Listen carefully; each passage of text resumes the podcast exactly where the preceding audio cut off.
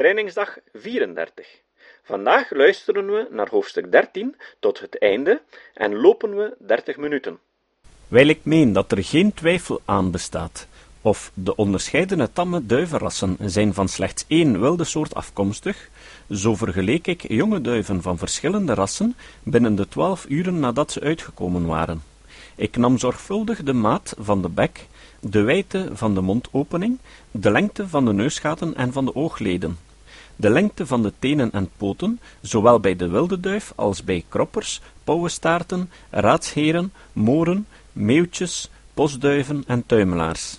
Nu verschillen enigen dier duiven zoveel in lengte en vorm van haar bekken, dat ze ongetwijfeld tot verschillende geslachten gerekend zouden worden, indien ze voortbrengselen der natuur waren. Doch, als de nestvogels van die verschillende rassen op een rij geplaatst werden, zouden, hoewel de meesten van elkander onderscheiden konden worden, echter hun betrekkelijke verschillen in de boven opgesomde punten onvergelijkelijk veel geringer zijn dan bij de volwassen vogels. Sommige kenmerkende verschillen, bijvoorbeeld dat van de wijdte der mondopening, kunnen nauwelijks bij de jongen onderscheiden worden. Doch er was een merkwaardige uitzondering op die regel, want de jonge, kortbekkige tuimelaar verschilde van de jonge wilde duif en van de jongen van alle andere rassen in alle verhoudingen bijna evenveel als in de volwassen toestand. De twee bovengenoemde stellingen schijnen mij die feiten van de latere embryonale toestand van onze tamme rassen te verklaren. Paarden, honden en duivenfokkers kiezen hun paarden, honden en duiven die ze ter voorteling bestemmen als ze bijna volwassen zijn.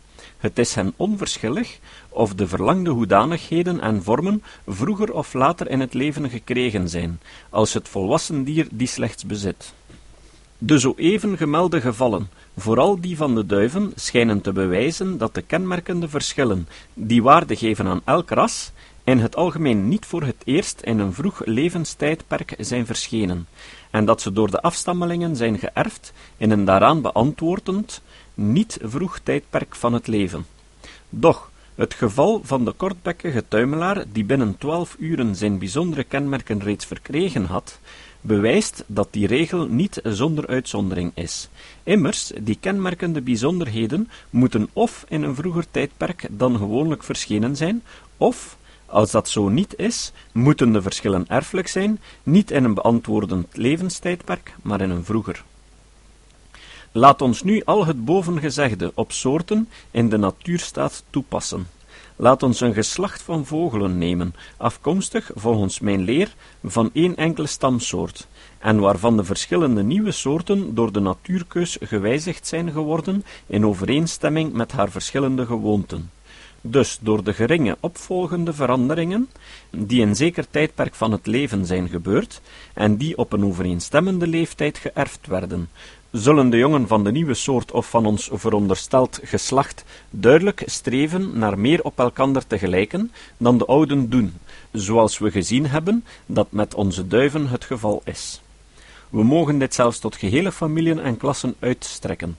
De voorste ledematen bijvoorbeeld, die als poten bij de stamsoort dienen, kunnen voor een menigte van wijzigingen geschikt geworden zijn, om bij de ene afstammeling als handen te dienen, bij een andere als zwempoten, bij een derde als vleugels, en naar de bovenste leer, namelijk dat elke opeenvolgende wijziging in een laat tijdperk gebeurt en in een daaraan beantwoordend geërfd wordt, zullen de voorste ledematen van de embryo's der verschillende afstammelingen van de stamsoort nog altijd zeer veel op elkander gelijken, want ze zullen niet gewijzigd geworden zijn. Maar bij elke van onze nieuwe soorten zullen de embryonale voorste ledematen grotelijks verschillen van de voorste ledematen bij het volwassen dier. De ledematen van het laatste hebben een grote wijziging in een later levenstijdperk ondergaan, en zijn daardoor in handen of in zwempoten of in vleugels veranderd geworden. Welke invloed een langdurige oefening of het gebruik van de ene kant en het onbruik aan de andere kant ook op het wijzigen van een werktuig zullen hebben, het zal toch vooral op het volwassen dier werken, dat tot volle werkzaamheid is gekomen en in zijn eigen onderhoud moet voorzien. De daardoor veroorzaakte uitwerkselen zullen op een overeenkomstige volwassen leeftijd geërfd worden, terwijl het jong ongewijzigd zal blijven of in mindere graad door de uitwerkselen van gebruik en onbruik gewijzigd wordt. In sommige gevallen zullen de veranderingen door oorzaken die ons volkomen onbekend zijn, in een veel vroeger levenstijdperk verschijnen, of elke wijziging kan geërfd worden in een vroeger tijdperk dan waarin zij voor het eerst verscheen. In elk geval, zoals in dat van de jonge kortbekkige tuimelaar, zal het jong of het embryo nauwkeurig op de rijpe vorm gelijken. We hebben gezien dat dit de regel is bij zekere groepen van dieren, zoals bij de inktvissen of kraken, sepia en bij de spinnen, en ook bij enige leden van de grote klasse der insecten, bij de bladluizen Aphidaea. Ten opzichte van de eindoorzaak of het doel waarom het jong in deze gevallen geen gedaanteverandering ondergaat, of reeds in zijn eerste levenstijden volkomen op de oude gelijkt, mogen we aannemen dat dit om de volgende redenen gebeurt. Ten eerste omdat het jong gedurende de wijzigingen, die vele generaties aaneen betreffen, in zijn eigen behoeften reeds in de vroege leeftijd moet voorzien. Ten tweede omdat het volkomen dezelfde levenswijze voert als de ouden. Immers, in dit geval is het noodzakelijk voor het bestaan blijven van de soort, dat het jong op dezelfde wijze ingericht is als de ouden, in overeenstemming met hun gelijke gewoonten. Waarom evenwel het embryo geen veranderingen ondergaat, moet nog nader onderzocht worden, om verklaarbaar te zijn.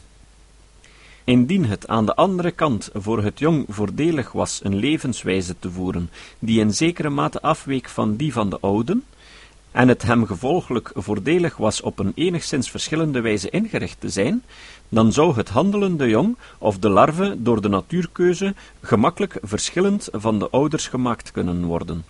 Zulke verschillen nu kunnen ook in verband gebracht worden met opeenvolgende ontwikkelingstoestanden, zodat de larve in de eerste toestand grotelijks van de larve in de tweede toestand kan verschillen, gelijk we gezien hebben dat bij de rankpotigen het geval is.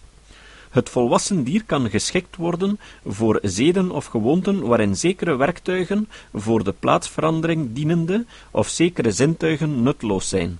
En in dit geval zou men kunnen zeggen dat de laatste gedaanteverandering een teruggang is, zoals we ook bij de rankpotigen gezien hebben. Wijl alle bewerktuigde wezens, uitgestorvenen en levenden, door de fijnste schakels met elkander verbonden zijn, zou de beste, en indien onze verzamelingen volmaakt waren, inderdaad de enige mogelijke rangschikking een genealogische zijn. Reeds vroeger heb ik het gezegd. De afkomst is naar mijn gevoelen de band die de natuurkundigen gezocht hebben onder de naam van het natuurlijk stelsel. Uit dit oogpunt kunnen we begrijpen hoe het komt dat in de ogen van de meeste natuurkundigen de inrichting van het embryo zelfs meer van belang is voor de rangschikking dan die van het volwassen dier. Want het embryo is het dier in zijn minst gewijzigde toestand, en in zoverre verkondigt het hoe zijn stamvader was ingericht. Als twee groepen van dieren, hoeveel ze tegenwoordig ook in lichaamsinrichting en in gewoonten mogen verschillen, dezelfde of gelijke embryonale toestanden doorlopen, kunnen we zeker zijn dat beiden van dezelfde of van bijna gelijke stamouders afkomstig zijn, en dus in die graad verwant zijn. Derhalve, gemeenschappelijkheid van embryonale inrichting geeft gemeenschappelijkheid van afkomst te kennen. Ze zal die gemeenschappelijkheid van afkomst te kennen geven, hoeveel de inrichting van het volwassen dier ook gewijzigd mogen zijn. We hebben gezien dat de rankpotigen door hun larven ineens erkend kunnen worden als tot de grote klasse der schaaldieren te behoren. Wijl de embryonale toestand van elke soort en groep van soorten ons ten dele de inrichting toont van haar minst gewijzigde oude stamouders, wordt het ons duidelijk waarom oude en uitgestorven vormen van levens moeten gelijken op de embryo's van haar afstammelingen onder bestaande soorten. Agassiz gelooft dat dit een wet der natuur is. Ik moet evenwel bekennen dat ik slechts hoop te zien dat die wet in het vervolg bewezen wordt waar te zijn. Ze kan in die gevallen alleen bewezen worden waarin de oude toestand, nu verondersteld door de bestaande embryo's te worden vertegenwoordigd, niet onkenbaar is geworden door de vele wijzigingen die in een zeer vroeg tijdperk zijn voorgevallen, of doordat de wijzigingen geërfd zijn geworden in een vroeger tijdperk dan dat waarin zij voor het eerst verschenen. We moeten ook niet vergeten dat de veronderstelde wet van de gelijkheid der oudere vormen met de embryo's der nieuwe zeer wel waar kan zijn, en echter, ten gevolge van het feit dat onze geologische kennis niet ver genoeg in de nacht der tijd dringt, nog voor lange tijd, ja, misschien voor altijd onbewezen zal moeten blijven. Zo dus, geloof ik, zijn de hoofdfeiten der embryologie te verklaren door de leer van geringe wijzigingen die niet verschijnen bij de vele afstammelingen van een oudere stamvader, in een zeer vroeg tijdperk, ofschoon ze misschien veroorzaakt zijn in het allereerst en geërfd worden in een beantwoordend niet vroeg tijdperk. De waarde der embryologie wordt groter indien we dus het embryo beschouwen als een min of meer getrouw afbeeldsel van de algemene oude vorm van elke grote klasse in het dierenrijk. Over de werktuigen die slechts in beginsel aanwezig of mislukt zijn.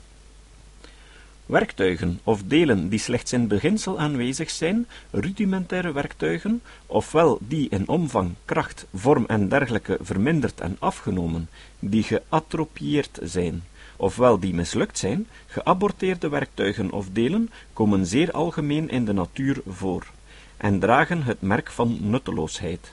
Zo vindt men vaak rudimentaire borstklieren bij de mannetjes van de zoogdieren. De bijvleugel of duimvleugel van vogels moet naar mijn gevoelen als een rudimentaire vinger beschouwd worden.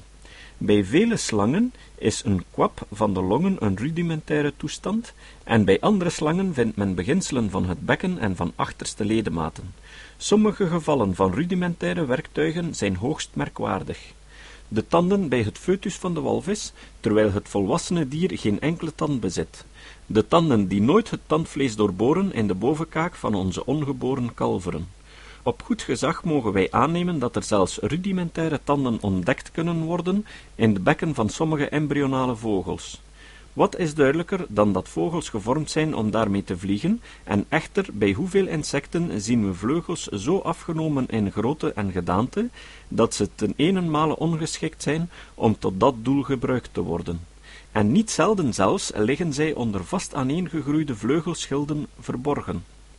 De betekenis van zulke rudimentaire werktuigen is vaak duidelijk genoeg, en er zijn kevers van hetzelfde geslacht en zelfs van dezelfde soort, die in alle opzichten op elkander gelijken, maar waarvan de ene volkomen vleugels heeft en de andere slechts beginselen van een vliesje.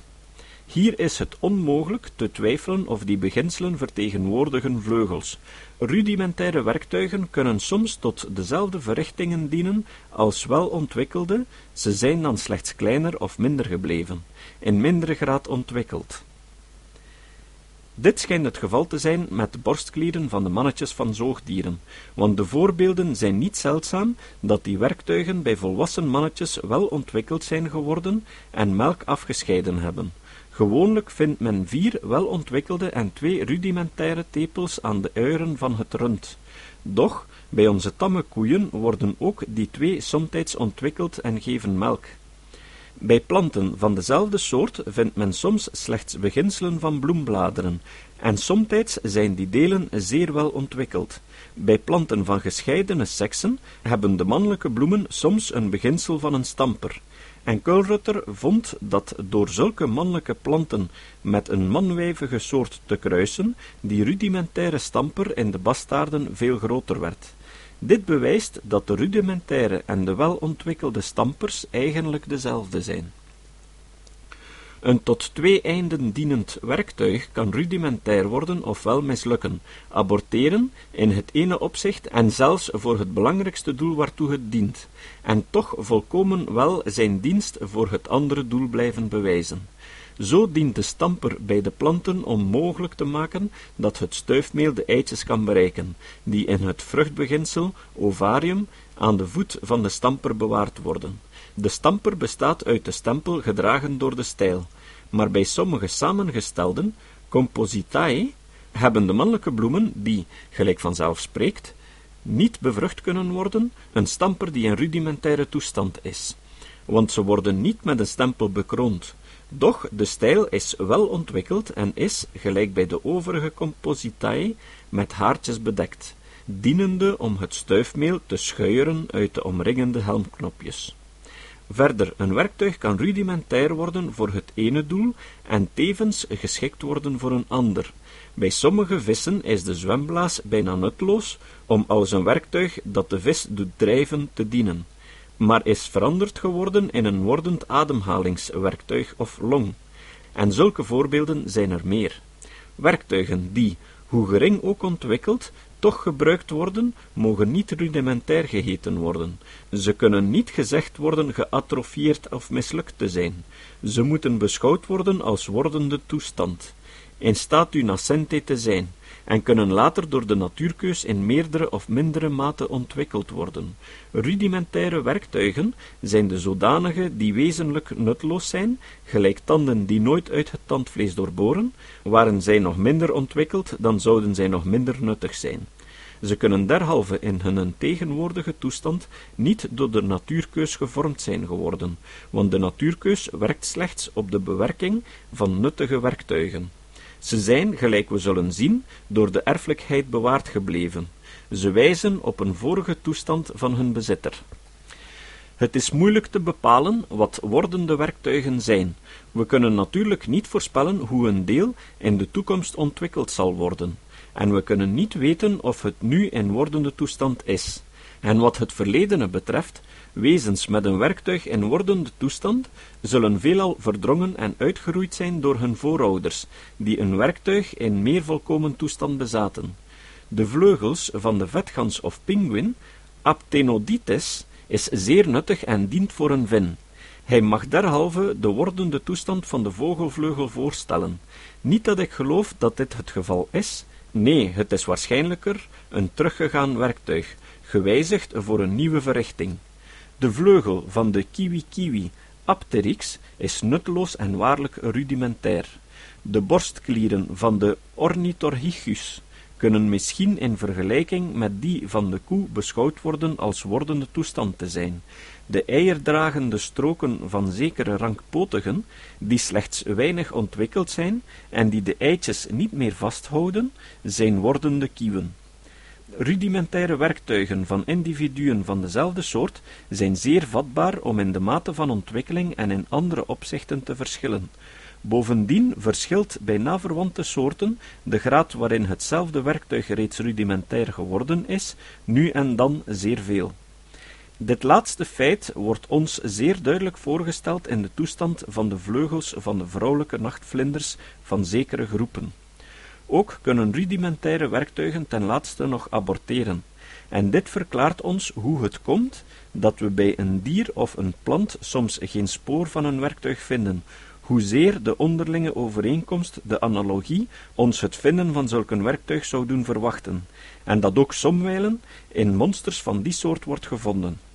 Zo vinden we gewoonlijk bij de leeuwenbek, Antirrhinum, geen beginsel van een vijfde meeldraad, doch sommige ook wel. Bij het bestuderen van gelijkheden van hetzelfde deel van de verschillende leden van een klasse is niets meer gewoon of meer noodwendig dan het ontdekken van werktuigen die in beginsel aanwezig zijn. Dit wordt duidelijk bewezen door de afbeeldingen die wij aan ouwen te danken hebben van de beenderen in de poten van het paard, het rund en de rhinoceros. Het is een zeer merkwaardig feit dat er dikwijls rudimentaire werktuigen, zoals tanden in de bovenkaak van walvissen en herkauwende dieren, in het embryo ontdekt kunnen worden, die vervolgens volkomen verdwijnen.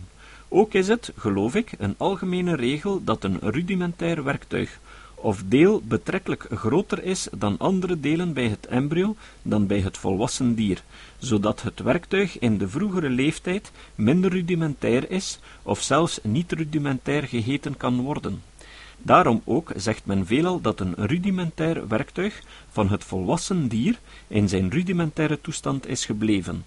Als we over deze feiten ten opzichte van rudimentaire werktuigen nadenken, kan het niet anders of onze verwondering moet groot zijn. Immers, dezelfde redenering die ons bewijst dat de meeste delen en werktuigen uiterst geschikt zijn voor zekere einden, zegt ons even duidelijk dat die rudimentaire of mislukte werktuigen onvolkomen en nutteloos zijn. In werken over de natuurlijke historie vindt men gewoonlijk gezegd dat zulke rudimentaire werktuigen geschapen zijn om de evenredigheid, de symmetrie te bewaren, of om getrouw te blijven aan het plan der natuur. Me dunkt, dat is geen verklaring, maar slechts een vermelding van het feit. Zou het voldoende zijn te zeggen dat, omdat de planeten op elliptische banen rondom de zon wentelen, ook de manen dezelfde weg rondom de planeten lopen om de evenredigheid te bewaren of om getrouw te blijven aan het plan der natuur? Er is een groot fysioloog die de aanwezigheid van rudimentaire werktuigen verklaart door de veronderstelling dat zij dienen om stoffen af te scheiden, die in grote overvloed aanwezig of nadelig voor de gehele bewerktuiging zijn. Maar mogen we veronderstellen dat het bijna onzichtbaar kleine tepeltje, het welk dikwijls de stamper in mannelijke bloemen vertegenwoordigt en slechts uit celweefsel is gevormd, op die wijze kan werken? Kunnen we veronderstellen dat de rudimentaire tanden, die vervolgens opgeslorpt geabsorbeerd worden, van enige dienst zullen zijn voor het schielijk groeiende embryonale kalf, door het afscheiden van kostelijke fosforzuren kalk? Wanneer de eerste kootjes der vingers van de mens afgezet zijn geworden, komen er somtijds onvolkomen nagels op de stompen der tweede kootjes. Ik zou even gaarne geloven dat die sporen van nagels zich vertonen, niet ten gevolge van onbekende wetten des wasdoms, maar om een hoornachtige stof af te scheiden, als te geloven dat de rudimentaire nagels aan de vinnen van de manatus voor dat doel zijn gevormd. Naar mijn leer van afkomst met wijziging is de oorsprong die rudimentaire werktuigen eenvoudig genoeg te verklaren. We kennen een menigte gevallen van rudimentaire werktuigen bij onze huisdieren en tuinplanten, zoals het stompje van een staart bij staartloze rassen, het spoor van een oor bij oorloze rassen, het voorkomen van zeer kleine waggelende hoorns bij hoornloze runderrassen, vooral volgens Juwat bij zeer jonge dieren, de gehele bloem der bloemkool.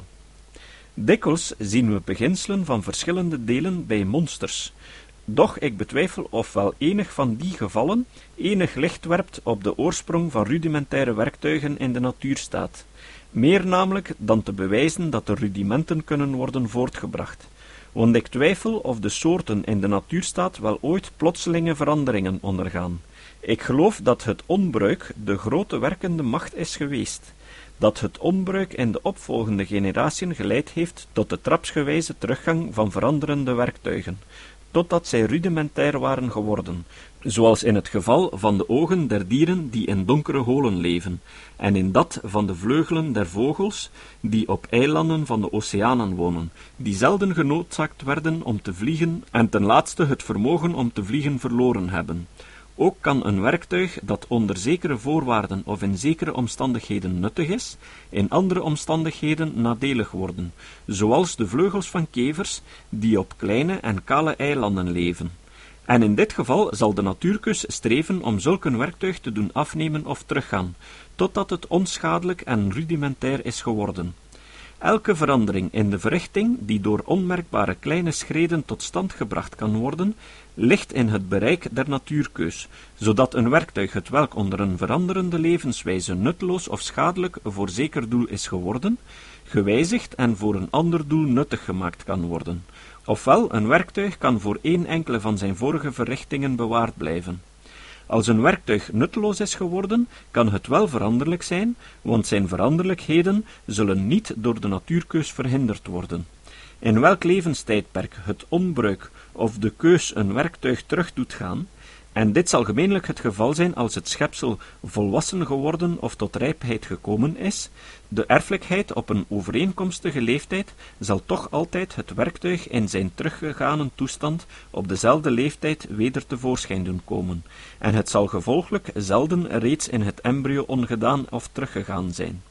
Op die wijze is het ons begrijpelijk hoe het komt dat de rudimentaire werktuigen betrekkelijk groter dan andere werktuigen zijn bij het embryo en betrekkelijk kleiner bij het volwassen dier.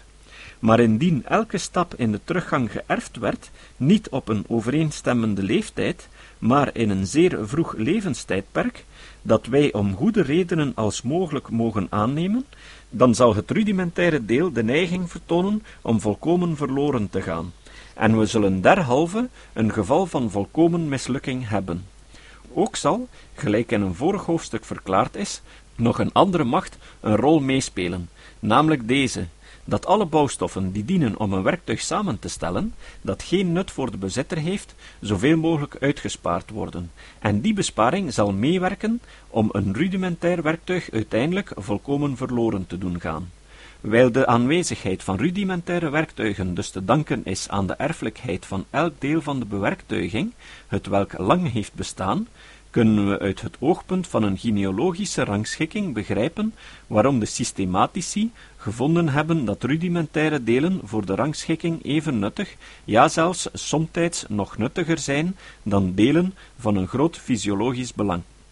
Rudimentaire werktuigen kunnen vergeleken worden met de letters van een woord die nog in de spelling behouden blijven, maar in de uitspraak verloren zijn gegaan, doch welke als een sleutel dient om de afleiding van het woord te doen kennen. Uit het oogpunt van een afkomst met wijziging mogen we besluiten dat het bestaan van werktuigen in een rudimentaire, onvolkomen en nutteloze, ofwel volkomen mislukte toestand, verre van een grote moeilijkheid op te leveren, zoals we ongetwijfeld uit het oogpunt van een onafhankelijke schepping doen, zelfs vooruit te verwachten was en uit de wetten der erfelijkheid te verklaren is. Overzicht van dit hoofdstuk. In dit hoofdstuk heb ik getracht te bewijzen dat de volgende feiten op natuurlijke wijze te verklaren zijn uit het oogpunt van gemeenschappelijke bloedverwantschap van alle vormen die door de natuurkundigen als verwant worden beschouwd. Die feiten zijn de ondergeschiktheid van een groep van bewerktuigde wezens aan de andere door alle tijden heen, de aard der verwantschappen waardoor alle levende en uitgestorven wezens verenigd worden in één enkel groot stelsel, de regels die gevolgd en de zwarigheden die ontmoet worden door de natuurkundigen in hun rangschikkingen, de waarde der kenmerken, of ze standvastig zijn, of van hoog fysiologisch belang, of van het allerminst belang, of, zoals rudimentaire werktuigen, van geen belang hoegenaamd, het grote verschil in waarde tussen overeenkomstige kenmerken en echte kenmerken van verwantschap en dergelijke meer. Deze grondslag der rangschikking beschouwende, moeten we in gedachten houden dat de afkomst algemeen aangewend is geworden in het rangschikken van seksen, leeftijden en bekende rassen van dezelfde soort, hoe verschillend zij ook zijn mogen. Strekken we dat beginsel nog verder uit, de enige welbewezen oorzaak van gelijkheid van bewerktuigde wezens, dan zullen we de betekenis van het natuurlijk stelsel verstaan. We zullen zien dat het niets anders is dan een genealogische rangschikking, waarin de graden van verkregen verschillen gemerkt worden door de uitdrukking rassen, soorten, geslachten, familien, orden en klassen. Uit datzelfde beginsel van afkomst met wijzigingen worden ook alle grote feiten in de vormleer, morfologie, verklaarbaar. Hetzij wij hetzelfde patroon gevolgd zien in homologe werktuigen van de verschillende soorten van een klasse, hetzij in homologe delen gebouwd naar hetzelfde patroon van elk individu, dier of plant. Uit het beginsel van opvolgende geringe wijzigingen die niet noodzakelijk of algemeen in een zeer vroeg levenstijdperk tevoorschijn komen, en in een overeenkomstig tijdperk geërfd worden, kunnen we de hoofdfeiten in de kiemleer embryologie verklaren. De hoofdfeiten zijn gelijkheid in een embryo van homologe delen die, als ze volwassen zijn, zeer verschillend van elkander worden in verrichting en in inrichting.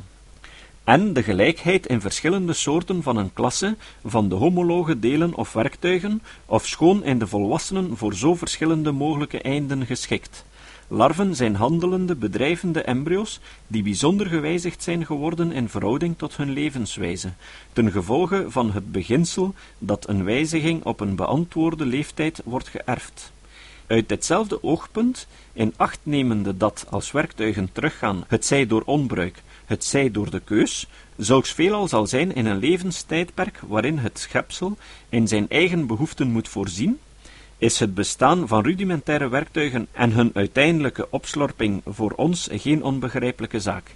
Integendeel, het bestaan was zelfs tevoren reeds te verwachten.